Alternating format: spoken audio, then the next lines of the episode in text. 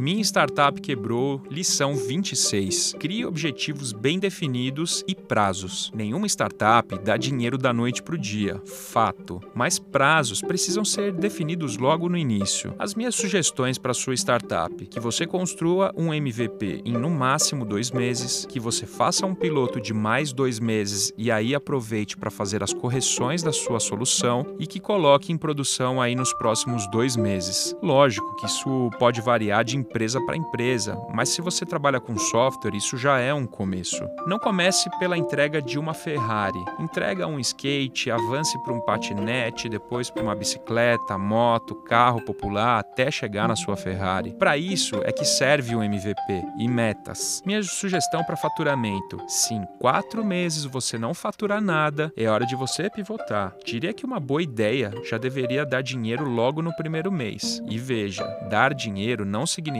a empresa se pagar. Se nós estamos falando de software, colocar prazos curtos para começar a faturar com o software é normal. Se for hardware, Deus me livre, os prazos são ainda maiores. Dicas: coloque metas de vendas para todos os sócios. Segundo, prazos curtos de entrega, preferencialmente diários e semanais. Terceiro, monitoramento afinco para não perder o timing. Todo mundo precisa monitorar e vender. Não obter o break-even em menos de 12 meses até vai, mas não faturar nada durante esse período é um grande indício de que o seu barco está à deriva. Cuidado! E esse podcast tem o patrocínio e apoio do InovaBra Habitat. E se você quiser, você pode baixar o meu e-book direto no minstartupquebrou.com.br.